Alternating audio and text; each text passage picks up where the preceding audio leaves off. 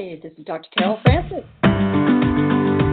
Welcome to the Dr. Carol Francis Talk Radio Show. Let's make life happen together with authors, scientists, researchers, both inside the box and outside the box of understanding so that you can live a life full of your success, curiosity, enjoyment, happiness, and richness of life in every respect.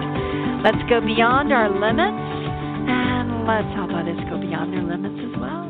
Welcome one way to go beyond your limit for sure is to make sure you can communicate to your brain and you can communicate to your soul and to those people around you in the most effective way possible. And we tend to not realize the importance of communicating to ourselves in the the frame of reference of our own selves. How, how do you talk to yourself? You, you might have gone to a store recently for women where the clothing on the inside of it says you are beautiful, uh, you're lovely, we're, we're so glad you're here. And the inside linings of the clothes would give these amazing messages that would encourage the women to be themselves, to be who they are without feeling the chagrin of shopping for clothes and not liking your body and feeling like you're inadequate as a consequence. So, how do you talk to yourself when you go and you try on clothing? that sounds so simple. How do you talk to yourself when you look into the mirror?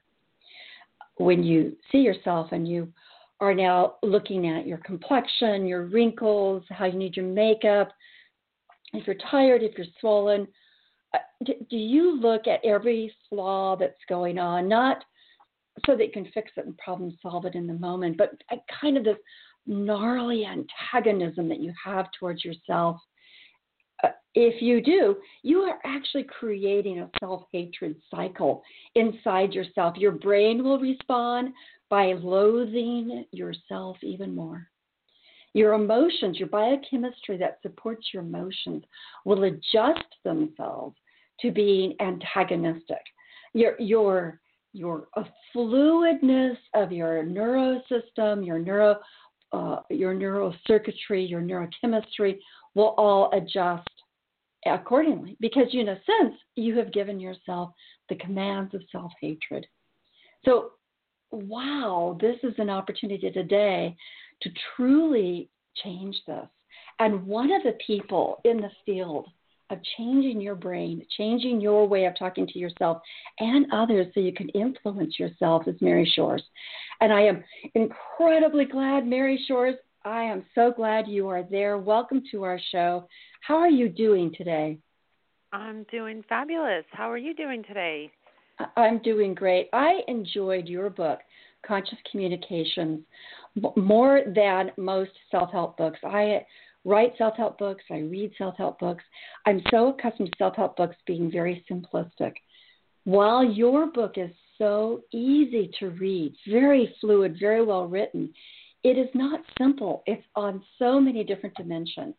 So, in light of that, Mary Shores, what dimension do you want to introduce to us as we help people learn how to talk to their brain and to the people around them in a way that shores them up and changes the whole dynamic of what's going to occur. And then, Mary Shores, after you introduce us to this collection of amazing tools that you have, I want the audience to get to know you because you have come authentically out of very dark experiences. And that helps our listeners know that you're the real thing. So, Mary Shores, where do we take this? Where do we go? Hmm. Okay, so I think I'm hearing three or four questions there, um, all wrapped into one. So, first of all, I just want to say that it has been my joy and my dream come true and to to write that book and I appreciated your words about how the the complexities of the book because but yet keeping it simple because I think that when we start talking about things like neuroscience and the things that we're now learning, which by the way is the things that people have known for thousands of years, you know, on the spiritual front. Mm-hmm. Um, but that we can get in this pigeonhole of new agey type of thinking that takes it to these extremes that really aren't helpful. And mm. so I really wanted to write a book that is the first of its kind to talk about how we can improve our lives through applying what we are learning about neuroscience because we can learn about neural pathways and neural nets and prefrontal cortex and subconscious mind all day long but if you mm-hmm. don't know how to apply that stuff to your life it really doesn't change anything mm-hmm. you know and i think that i think that it's great so like a really simple example is my own example um I love to tell the story, and this just kind of helps you get to know me as well. That for about 10 years, I had a dream of writing a book. And I would go around saying, I want to write a book, but I'm not a writer. And our words are like a mirror to your subconscious programming. And I think that I think that lots of people can identify with sentences like I want to start a business but I don't have enough money. I want to lose weight, but I don't have time to go to the gym. I I want to find a partner, but you know, I'm too overweight, don't have enough money, too old, too young. I mean, just fill in the gap, right? Mhm. Yes. So those words, I want to write a book. I want to be a writer. That is a mirror to my subconscious, but it's also like it's looking at my soul. Like my purpose in life is to write a book. And the words, but I'm not a writer, are an indication that somewhere deep down inside, I don't believe in myself enough. Either I don't feel like I have the skill set, or maybe somewhere along the lines I thought I had to have a PhD in English, or maybe I thought I had to have connections in the in the publishing industry. Well, the thing is that it doesn't even matter what the belief is, but what matters is what you do to overcome those what you do to overcome your beliefs, what you do to loosen your grip on your story from your past. And always be thinking about what can I action what action can I take? What's one thing that I can do? And so for me it was just as simple as years ago going to a writer's workshop. Hmm. Interesting. And the writer's workshop enabled you to address all of the questions that you had?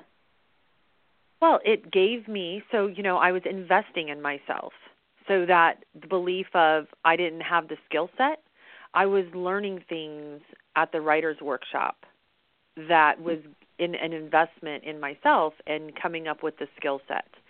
Um, and I just I kept doing that, and I ended up learning about the publishing industry. And you know, three or four workshops later, I had written my book and was ready to go. I apologize, my phone is doing that. I thought it was on silent. It's just been one of those days, you know, like oh, you were having technical difficulty. yes. well, hopefully, so you know, it, it, it, let's let's go to the, one of those days. Let's let's just take advantage of this moment. Let's go to one of those days when you are in the midst of difficulty, and what the emotions, the mindset, the interventions are to yeah, walk through one of those days so that so that you succeed. I would love to. Um, and Dr. Carol, if it's okay with you, can I share a story that I got from a, a phone call from a reader over the weekend? Sure. That I think really illustrates what you're going for here. So, in the book, I, I talk a lot about how we are attached to our stories from the past. And my own story, and I know that you know, but for the audience, um, I lost a child at a young age. I have another child with autism. I I went through unspeakable things as a child, um, not necessarily in the area of abuse, but more in the area of abandonment. So I've had my, you know, I've had my share of issues, let's just put it that way.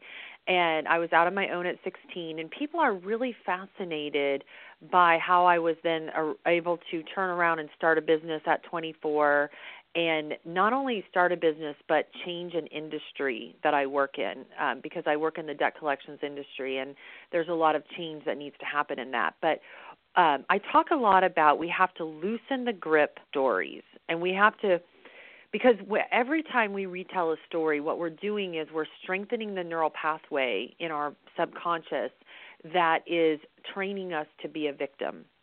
And the beautiful thing about your story is in the moment where you learn to move on.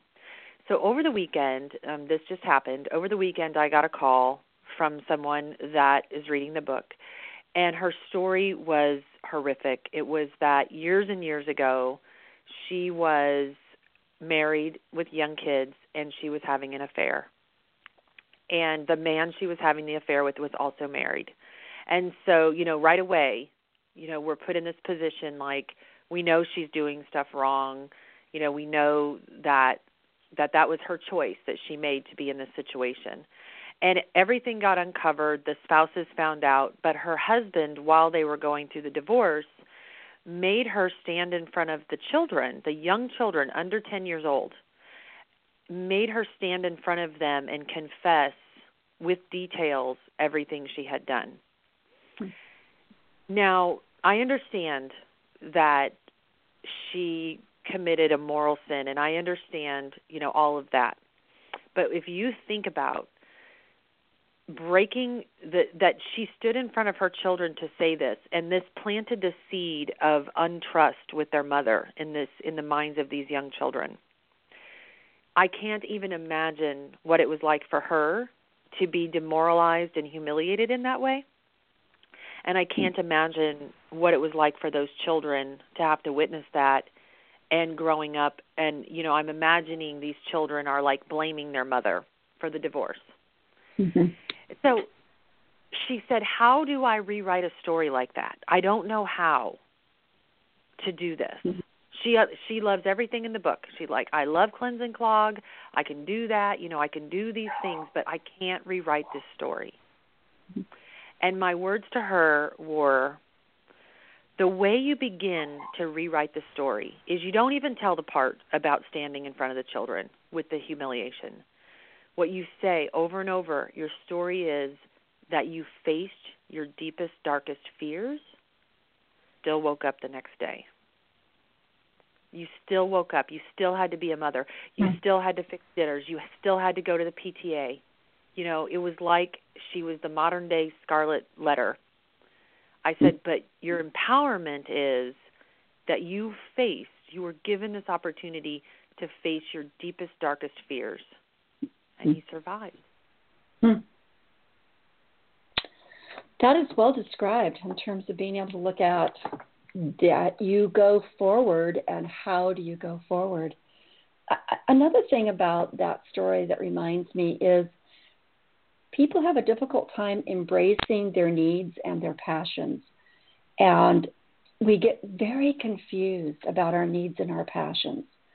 And so when we do something, whether it's eating stuff that's really abhorrent for us, or we have an affair, or we we escape and run away from something because we're just so miserable, and yet that causes a cascade of complications. We may be trying desperately to listen to our passions and our needs, but don't know how to respond. And I think that one of the things that your book does offer is not only to learn how to communicate to yourself, but also learn how to listen to yourself along those lines. Do you want to speak more to that idea of how to listen to your needs and your passions so that you can get yourself on route to communicating to yourself and others? I think that when you talk, for example, about your company? And how do you talk your people into addressing debtors who don't want to pay differently, uh, you had to look at your company differently. And someone reframed it for you. So that and said it's all about karma. So i don't want to give that story totally away but how do we listen to our needs and our passions in a way that we can turn it into problem solving or clear communication to ourselves and others and what you're saying really makes me think of the big P word that's floating floating around everywhere in today's mm-hmm. world, which is purpose. Mm-hmm. What's my purpose? I surely have a purpose. Everyone has a purpose. And certainly, um, one of the things that I've noticed is we're searching for this purpose. And what I learned is that your purpose is your natural skill set that you were born with. So everyone has a set of traits that that they are just gifted at. You know, whether it is speaking, writing, teaching, maybe it is working with young children. If you don't know what your gifts are, you can easily take a personality test. Like you can go online and you can take a free Myers Briggs or a DISC DIS profile, and it will spit out a list of traits. It will tell you the good, the bad, and the ugly. Hmm. But if you just take the list of the good and you say to yourself, how can I apply this to whatever I'm doing? You will live your passion and you will find deep fulfillment in whatever work you are doing. So, in the book, I love to talk about this as sometimes even saying, What superhero do you admire? Or what archetype?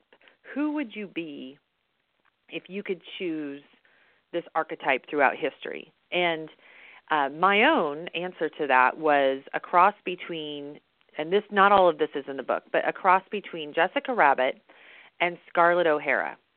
Hmm. And I had very specific reasons for choosing both of those. So Jessica Rabbit, um, I'm tall, Jessica's tall, and she's kind of sassy. You know, I like that about her. I love how she's feminine and sexy, right? I love that. But also, that Jessica Rabbit, she could have any man she wants because she was like the cartoon hottie. But she wanted Roger because Roger Rabbit is a force for good, and she saw the good in him. Well, guess what? One of my personality traits is I always see the good in people. Always. It just comes natural to me. And I have a way of just knowing what is good with somebody. So there you go. When you look at who you admire, there's going to be a trait about them that is a mirror to your own gifts. And then with Scarlett, it's this thing about, you know, Scarlett is like business brilliant, and I just love that about her. And she's so tough and resilient, and you know, I love that about her. And no one messes with her, you know, like they might talk behind her back, but they don't they don't mess with her. But I also came to realize that Scarlett's life was filled with chaos and struggle. You know, there was always one mm-hmm. drama after another after another. And when I looked at my own life, I I saw very much that same thing. Like I always felt like I'm putting out fires. I'm always putting band-aids on things. I'm always like running 5 steps behind. And what I realized was that I didn't want to be Scarlett anymore. I wanted to be Dorothy because Dorothy had the power all along. And Dorothy hmm. had the unconditional love and support of the Tin Man, the Cowardly Lion, and the Scarecrow. Hmm. And I thought, I just loved how I reframed that because then I could see where do I have unconditional love and support in my life. Hmm. And so like I I'm not I just want the listeners to understand that it doesn't have to be complicated. And whatever it is that you are passionate about, whatever it is that you're that are your truest like natural born gifts, that when you figure out how you're going to apply that to your job or your your mom group or whatever it is that you're doing, you will see such miraculous changes in your life. So, if you were to take the many people who have read your book, and like you did this wonderful example of this woman uh, who contacted you this weekend and how to reframe that, are there stories that arise to your mind where people did do exactly what you did and they, they were able to convert themselves into being a manifestation of their best qualities or their or to take hold of the best community that supported them. Do you have any stories that can help our listeners know this is about them and what they can do starting today. Again, while while Mary Shore is thinking of the answers of that, I want everybody to go out and purchase Conscious Communication. it's a, a fabulous book. It's very well written. It's very helpful. It is something you can dive into at any point in the book and get something that's going to assist you through the day but it is also a read that progresses you through your own change into being able to relate to yourself and others and, and influence uh, in a sense, manipulate your brain, your body, the people around you for everybody's greater good. I, I, am very enthusiastic, Mary Shores, about your book. So, what did you come up with in terms of an example that I put you on a spot to answer? Well, I, you know, I've got one in that a reader of the book, she actually wrote this in a review. So, she says, I'm so thankful I found this book and for Mary for writing it and sharing her life stories and inspiring words. I'm only on chapter two, but I'm absorbing every word. And she's talking about how she's feeling lost. She's felt so crippled by anxiety and self doubt, and she's been talking herself out of playing the game of life. She's become more of a spectator instead of a participant and she doesn't like what she sees in the mirror and she realized it was time to dig herself out of this dark place. And what she loved she actually shared an excerpt from the book um, which is exactly what you've talked what you're talking about is she said it really hit her over the head and helped her realize that every time she's told her story in order to make connections with other people so it's like you know when you meet a new girlfriend and and you talk about who you are you talk about it in a way that this narrative this this retelling of your story becomes your identity. And she was talking about how she realized that even though she felt she was making this superficial connection with people, that it was actually disconnecting her from being able to feel joy. And it was keeping her buried in the past, which is exactly what that part is about. Because when you tap in, when you start to go through the steps of tapping into the empowering part of the story, you know, going back to the woman that I said, the empowering part of your story is that you faced your deepest, darkest fear and the thing that came to mind when you asked that question is about Holocaust survivors. Hmm. One thing that I've noticed, and I don't have a case study on this, but I'm sure that they're out there, but one thing I've noticed is that so many people that I see that were Holocaust survivors are very positive people and very successful people. And I asked some friends, I'm like, what in the Jewish community is making this them so positive? And they said they lived through such unspeakable horrors that nobody can ever what can you do to someone who's already lived through that? And it's the same kind of thing like with this woman. You know now that she's already faced her deepest darkest fears what could possibly affect her? And when you realize that the things in life are happening for you which i know that sounds crazy but my child passing away in the way that she did, she had a severe brain injury, was the catalyst for me 25 years ago to to start to learn about the brain. And the ripple effect of what I've taught people over the last 25 years. You know, that's part of the story too. That's the empowerment. And once you realize that part of it, your tolerance for pain, your tolerance for risk, your tolerance to live life increases so much. So, one of the benefits of surviving a difficulty, whether you've caused it or someone else has, is to recognize I must have a lot of strength because look what I endured and I'm still waking up, which is to your first example. If you wouldn't mind helping us understand the biochemistry, the neurochemistry of being able to do the self talk uh, as associated to the hippocampus, the chemistry of love and happiness, and the RAC, the reticular formation. So uh, take it away in terms of convincing us, those of us who need science, that these sorts of approaches actually changes our brain and our physiology. Sure. So this very same woman that I was talking about, um, she was having a panic attack every time. Every time she would go to the town that this happened in, she was having a panic attack. And I said, well, the reason she's having a panic attack is because our bodies are so miraculously, infinitely intelligent. And our bodies, when we get put into a situation that triggers something from the past, our bodies begin to recreate the exact chemicals that were present the first time it happened. so in in order for things like a panic attack, it would be like an extreme rush of of cortisol and adrenaline and, and things that just gear your body up to go in complete fight or flight mode. But the same can also be true, like you were saying about the loving feelings, the vasopressin, the oxytocin, and the serotonin. And so I wrote this process. It's called Five Steps to Break Through Your Breakdown.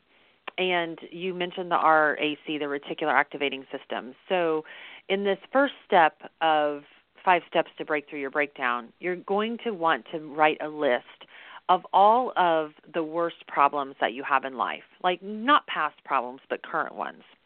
And science has shown, and there was a study done by Matthew Lieberman out out of UCLA, that just by naming your problems, just by naming and labeling them, it actually creates dopamine and serotonin in your brain. And while it's doing that, it stimulates the problem solving areas of your brain. And so just by doing that simple act, you can number 1, you can feel better, but it's like you're stimulating that part of the brain that's going to bring you the ideas of how you can solve that those problems. And so that's just one example of how it works. Another way that it works is by having a practice of gratitude.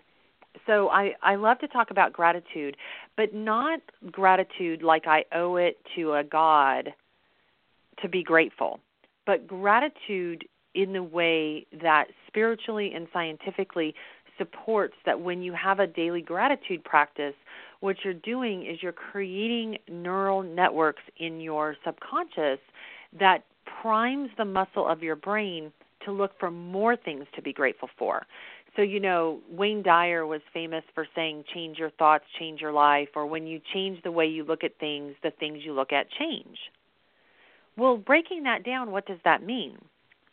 So, if you can learn to be grateful, and and you perceive your world as a, a place that is good and grateful, then the things you look at start to be things that are good that you would be grateful for. Keep going. Okay. So now, so, so now you've got so now you've got the uh, the the making of the lists uh, that's going to change the serotonin and dopamine in your brain, and then you're going to write down the list of gratefulness, which is going to activate your attention. So continue. This is an interesting path to take. Okay, sure. So another step in that process is, you know, you mentioned about self-compassion. And so I didn't know this when I when I started doing this research for these 5 steps, but there's actually a place in your brain and there's actually certain hormones that cause you to feel compassion for yourself. And I think that compassion for ourselves is a is a difficult thing to conjure up. And and let me just give you a picture. Um, let's say that Dr. Carol and I are we're BFFs. So her and I we have coffee every Sunday morning at the coffee shop. And we're sitting there and I and she tells me this horrific thing, this big mistake that she's made. And let's just say, you know, oh, I made a big mistake on at my job and I'm really worried about what's going to happen. Like I'm scared I'm going to lose my job. I know I know you own your own business, but this is just a story. So, Thank uh, you. I'm not going to look at her and go, "You stupid, foolish woman. You're so dumb. How could you have done that? What is wrong with you?" I'm not going to look at her and say that. I'm going to look at her and I'm going to say, "You know what? I understand." And that sounds horrible. And I just want to hug you right now because I know how wonderful and good you are. And I know that this is going to be okay. And what can I do to help you? Right? Mhm. But but if but if you or if I were telling you the problems and your girlfriend reacts that way, but if I made those same mistakes, I would be telling myself, how could I be so flipping stupid? What is wrong with you? You've just ruined your life. You're never going to change. So, why is it that I can come up with that compassion for you, but not for myself? Mm-hmm. And so, when you write this list of your problems, and and I don't know, you know, it's really interesting how this works. But when you write the list of the problems and say you have five things or 20 things or, or whatever, and you look at the list, all of a sudden it's like the list is now coming from your best girlfriend. And you will automatically have compassion for yourself and you will create vasopressin. Vasopressin is is another it's like oxytocin, but it's but it's more about compassion than it is the bond. So you will have compassion for yourself because you will create vasopressin in your system. You know, it's interesting. I was thinking about the example you gave of the woman that contacted you this weekend, and part of the process for her children may be that her children learn how to have compassion, empathy, and forgiveness. And you're talking about having compassion, empathy for ourselves, including forgiveness. Um, that it's valuable to have a certain objectivity, uh, being able to say, "Oh, I'm guilty. I blew it. That was really stupid or wrong to do." And then to come back and say, "Okay, I need to solve this. I need to remedy this. I need to affect some change." Is mobilizing all of that awful feeling into changing the circumstances so that it now can be made right to the best of your ability and then the step of being able to have compassion, empathy, and forgiveness seems to be the middle spot between admitting the wrong and getting yourself up by your suspenders, when we used to wear suspenders, and say, okay, we we have got to implement some interventions on this. Um, and to what degree can you speak of when you feel so completely demotivated to get yourself mobilized and how you shift into mobilizing yourself into the state of remedy after this compassion and empathy has taken place. Sure, and it's interesting because we're really what what I think about when I hear you say that is a cycle of procrastination. Hmm. When you've gotten to the point of overwhelm and you are unsurmountably stuck, then it triggers, you know, when we we call it fight or flight, but it's really fight, fight or freeze.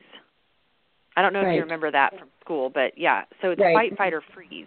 Mm-hmm. And so mm-hmm. when we jump into this, when we get into this cycle of procrastination, what happens is we go into freeze. And that's why we use the word stuck because we literally feel like we're moving through mud or we can't take the steps we need to take. We know sometimes right that we need to take action, but we find ourselves watching a series of kitten videos on YouTube.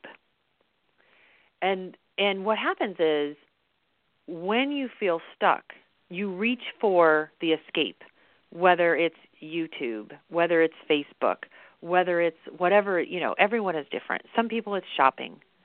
You know, then what happens is you get like an an emergency dose of serotonin and dopamine. Right. So when you right. watch the kitty video, oh, the kitty video is cute, or maybe it's a little girl in a in a tutu doing her ballerina, you know, or or the the latest little girl who's um sang to Simon on the show and you know blew his mind. And these things make us feel good, right?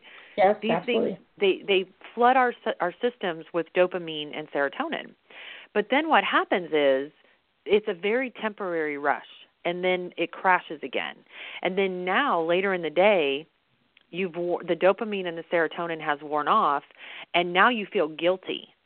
You feel guilty because you wasted so much time, you know, like, "Oh my gosh, why didn't I get anything done today?" And then the cycle just starts over again because we're in freeze mode. And so right. when you do these, and I actually just wrote a blog this week, I think, called Five Ways to Get Unstuck. But when you do simple practices, because this stuff does not have to be complicated. So when you do something like um, one of the steps in the five steps is to recall a past triumph in your life. And again, because when you recall a past triumph, when you think about the time that you won first prize in the science fair or you got an A on the test that you just knew, you know, you were not going to do well on, or maybe when you graduated college or or you know whatever or you got a promotion when you think about a past triumph it's doing the same thing it's recreating the chemicals in your body that were present at the time that it happened and so this gives you a rush of inspiration and it gives you what you need to move forward, almost like a vitamin, only it's an internal vitamin. And it also, again, stimulates the part of your brain that are like the action step part. Like you need to do A, B, C to work yourself out of this problem. And it's just a very natural thing. It's not like you're thinking, "Oh, I'm going to write this list and I'm going to get a rush of of serotonin." It, it's not like that at all. It just feels very natural. The best way I can explain this is: Have you ever have you ever known a man in your life, maybe your grandpa, your husband, your brother, that tells the fishing story or the time they got the home run?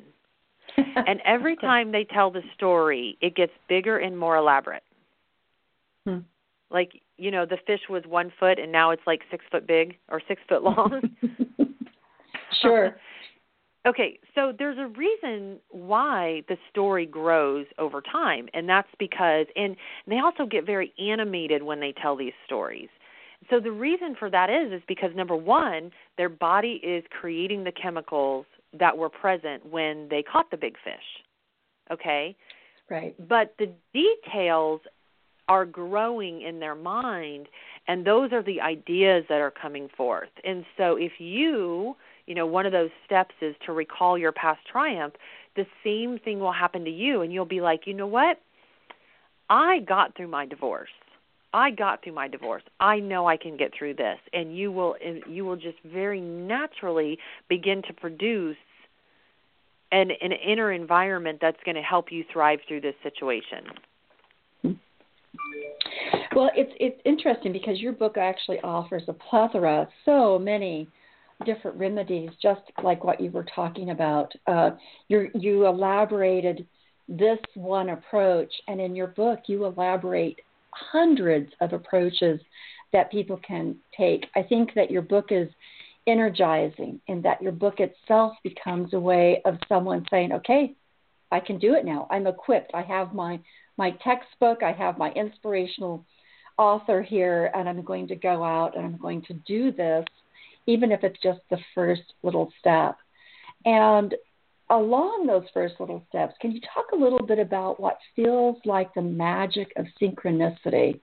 So this is associated to some of your readings about the reticular, what I call reticular formation, but eh, can you talk about that synchronicity that can intrigue people to put out feelers into the world as to what that list or their passions are and begin to observe how the world talks back to them?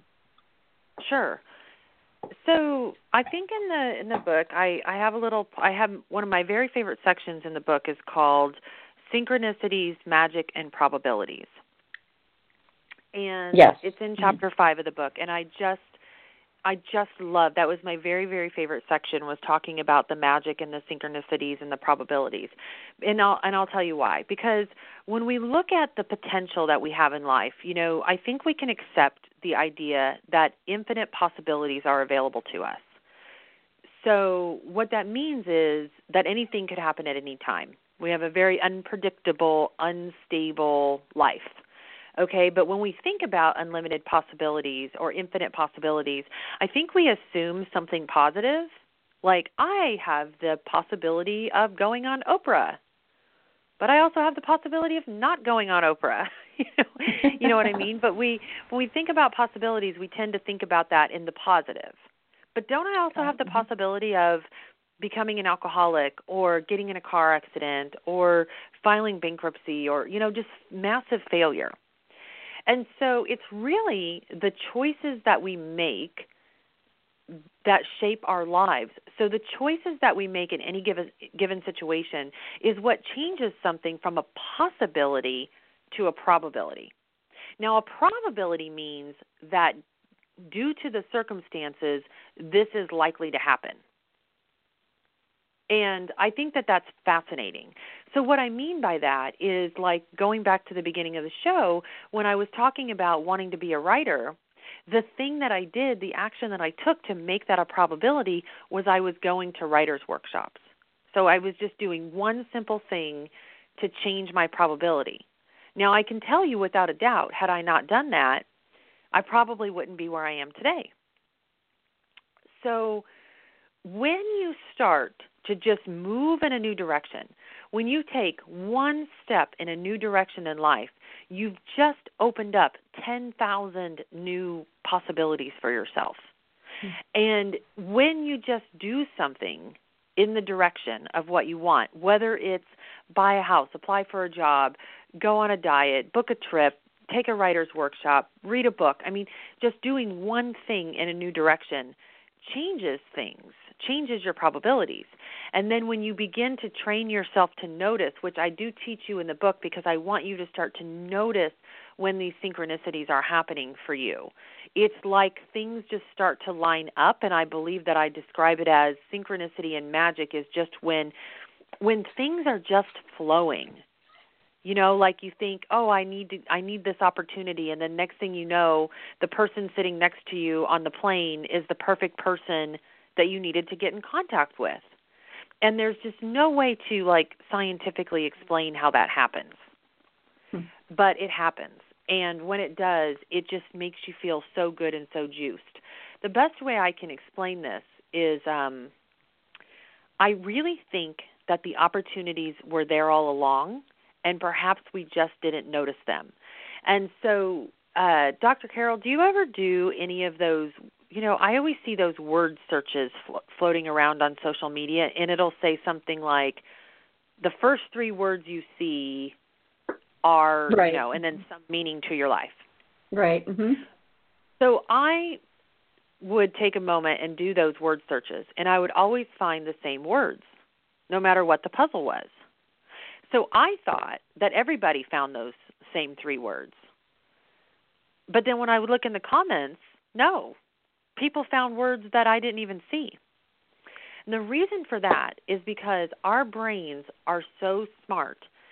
And here's another example. Have you ever um opened a magazine or a newspaper and it was like your eyes just sort of went to this one thing that popped out at you and it was the perfect right. thing you needed to read? Absolutely. So when you when you look at a newsprint or a, ma- a magazine or even a book, you can open up to a page and your brain has already read every word on that page and that's in your subconscious and then what happens is the subconscious feeds it to the conscious mind to move your eyes to the thing it wants you to see but in one little split second you've already read the entire newspaper article oh and then it just it's you're unconscious of this you're not aware of it but your eyes are directed by your subconscious to the thing that it wants you to see. It's just such a miracle. Yeah, absolutely. I I'm so sorry about that interruption there because what I was wanting to see on my computer was your website because I believe that people who have turned into the show that this is an act of synchronicity for them and I was trying to find your website on one of my tabs. What is your website, Mary, so that they can get in touch with you? Sure, you can find us so easily, maryshores.com, M A R Y S H O R E S dot com. I'm also extremely active on social media. So on Facebook, I have a group that your listeners are welcome to join. It's called Fearless Ambition. And what I do in that group is I give daily um, coaching prompts. So if you want to be a member of the group, all you have to do is join and then just answer the questions that come up daily. Also, it's a great way for me to pass along any free um, free stuff I'm working on. So I'm constantly creating uh, personal development challenges, and we put all of that stuff free in our group. Wonderful. I know that uh, your title, Conscious Communication, of this particular book has impact on people. And we're not really talking so much about the words one uses with self and others in this communication so far on, that you're that you're mentioning. Can you be more specific about the way you've applied this to your work situation, to your own self-esteem, and now also to your Facebook group, where they're communicating consciously with deliberate words that are to be said and words that are to be avoided? Sure. So the way that I used it in my business was that I understood, and, and like I said, I, I do own a debt collection company. And early on, and this was many, many years ago, I began to study the impact that certain words would have on people. And so I created a do not say list because what I realized was if I were to tell a customer a certain phrase, that their reaction would be very much out of their fight or flight. So they would want to argue and and you know it just wasn't a good positive conversation and my mission began to be i want people to feel good about paying a debt because having a debt is a psychological burden and it's a yes. burden that builds a brick wall in between people and living the life that they want. And so I started to study words and the impact that it had on people and learned how that if you choose this for yourself and the way that I personally did it was I wrote a page of affirmations a day. So I felt a little silly saying the affirmations and I thought I'm just going to write them so every day I wrote a page of affirmations. Well, what I was doing with that daily practice that was very repetitive is that I was feeding my mind with things that I wanted to declare as my truth. Um, and it worked. And I'm a, I'm a big person of of wanting the listeners to understand that this stuff does not work in a day. Okay? Like it totally is a journey. I am a complete workshop junkie. And if I ever saw an advertisement like, come to our weekend workshop and transform your life in a weekend, I was a total believer that I was going to show up at that workshop and I was going to walk away a different person. And every time I would think, well, I feel good, but nothing's changed. And the reason for that is because real change takes habit it takes practice and it takes time. And when you look back in 5 years, you're you're definitely not the same person because you're mm. always evolving. But when you can get deliberate about how you make those changes, and that's why the subtitle of the book is Harness the Power of Words to Change because we want to change our minds, our choices, and our life. So you can use words to work on your subconscious programming. And words is just one of the ways that I give in the book. So every single chapter has a different um, method of how you can rewire your mind. But then your choices begin to change. And when you begin to make new choices, your entire life changes. I love the one of my favorite stories is how you're standing in front of your staff and it, it, a collection agency, which it, the dread of having to be a collector to make a cold call into someone saying, "Hey, you owe money," uh, the slamming, the denial, the the antagonism, the accusations that your per- people must have endured while they were saying, "Hey, you need to pay this." Uh, it, it comes to yeah, mind. Can we all just kind of, can we all just agree that nobody nobody like graduates college and thinks, I want to go work at the collection agency. I, I, I was I was just I had to read that several times and, and for real for real. Can you tell tell the rest of the story because I'm sure you're going to tell it better than I. Where you're standing in front of them and saying, "Okay, we're going to do this next call differently." In fact, in this next call, and you change your way of communicating to that caller, and everybody. It's such a beautiful. It's yeah, it's such a beautiful story too about how the reticular activating system works. So I literally, you know, I was wanting for a long time. We were using a sales approach to um we wanted to sell people on the idea to to pay the debt, but there was still this like adversarial relationship happening. And so yes. I was meeting with my staff and I literally just looked at the phone and I said, I want the next person to call to be happier at the end of the call than they were at the beginning. And so I started to train my staff and I said, and I think in the book I'm like, this sounds crazy. This is not a spa. This is a debt collection company. like, yeah. Why are? But my when my focus began, the goal began. I want every person to be happier at the end of the call than they were at the beginning of the call. Because how many times do you call fr- customer service? I actually just had to call customer service today for my credit card, and it was the most frustrating thing Hmm. Because I had apparently a security word on there that was my favorite vacation spot, and of course I have no idea what this woman is talking about. um, but my point is, How many times do you call customer service and you're way more frustrated at the end of the call? Right. And so as soon as I said that, it was like my mind gave me the formula of how to make that happen. And that formula eventually became what we call words that work.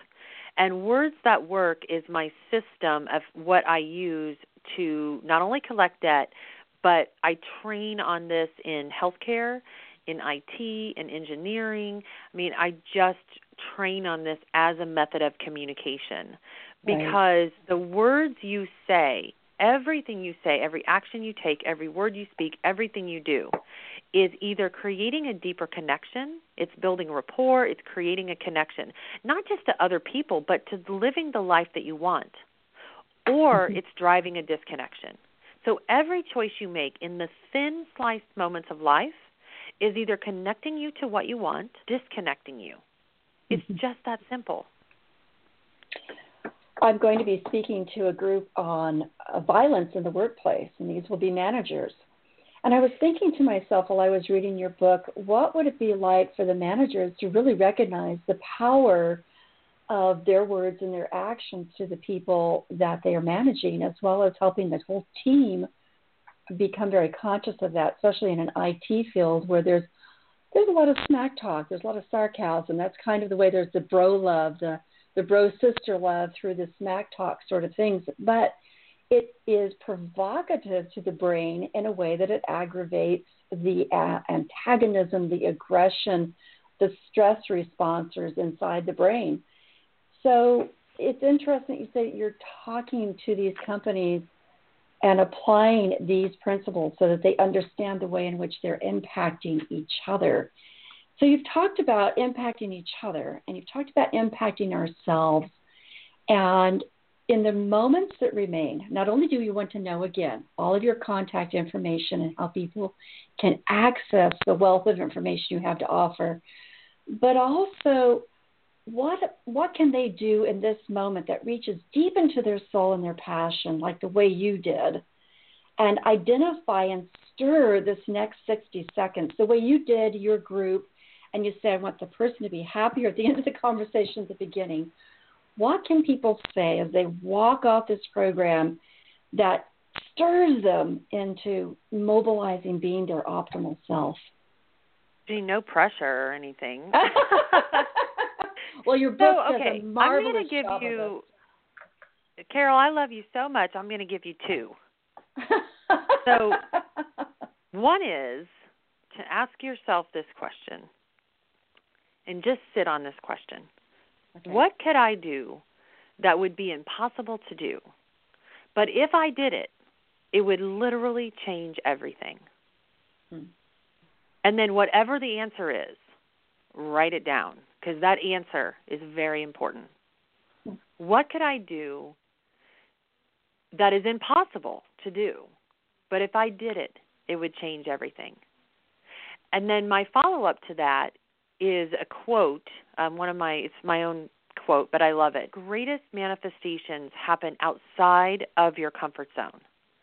So whatever it is that you answer for question number one, it's probably something outside of your comfort zone. And just understand that if you put even one little baby toe into out in that outside of your comfort zone, it's going to be scary, but it's also going to be so exciting. And it will change everything. Hmm. Beautifully said, and thanks for all that inspiration. So, how do we stay connected to you? Give us all that information yet again. Well, great. So, I would love for anyone who's listening or interested to please go to Amazon or Hay House or Barnes and Noble and just read the description of the book, Conscious Communications. And if it resonates with you, you know, give it a shot. I mean, I'm not trying to sell this book to everyone, but if you just read the read the information there, you'll know whether this is the book for you. And I want to just say that on Friday, the book actually hit number 1. oh, um, yes Wonderful. And and that was a very exciting moment. I actually called Hay House like and had this just joyous scream fest on a phone with Hay House because I was so oh. excited. But um, Wonderful. The, the book hit number one, and it's on sale on Kindle right now for a dollar ninety nine. You can get the paperback on Amazon for 1087 and um, it's a wonderful book. It's changing people's lives, and the response to it has been just overwhelmingly amazing. So that's Conscious Communications. You can find me via my website, maryshores.com, and all over social media Twitter, Instagram, Facebook, even LinkedIn. If you send me a LinkedIn request, I will happily accept it. And the name hmm. is um, Mary, M A R Y, Shores, S H O R E S. And again, the Facebook group that you are wonderfully uh, attentive to is what? It is Fearless Ambition. Fearless Ambition. Okay, folks, I'm typing it into my computer. I want you to do so as well. Mary, thank you so much in this rather glitchy moment, this glitchy hour of conversation where we couldn't even get the system working and so forth and so on. I feel like those glitches even spell out more. Life is full of glitches, folks, but it's the way you answer them that's going to make your life tingle with that sense of, wow, this is amazing. Thank you so much, Mary, for joining us. Thank you. It's been my pleasure. And we will talk to you down the road very soon. Folks, go check out the Fearless Ambition. Go check out Conscious Communication. Go check out maryshore.com and check out yourself so that you can be the best you possibly can as you move in the box and outside the box of your most excellent self. Cheers.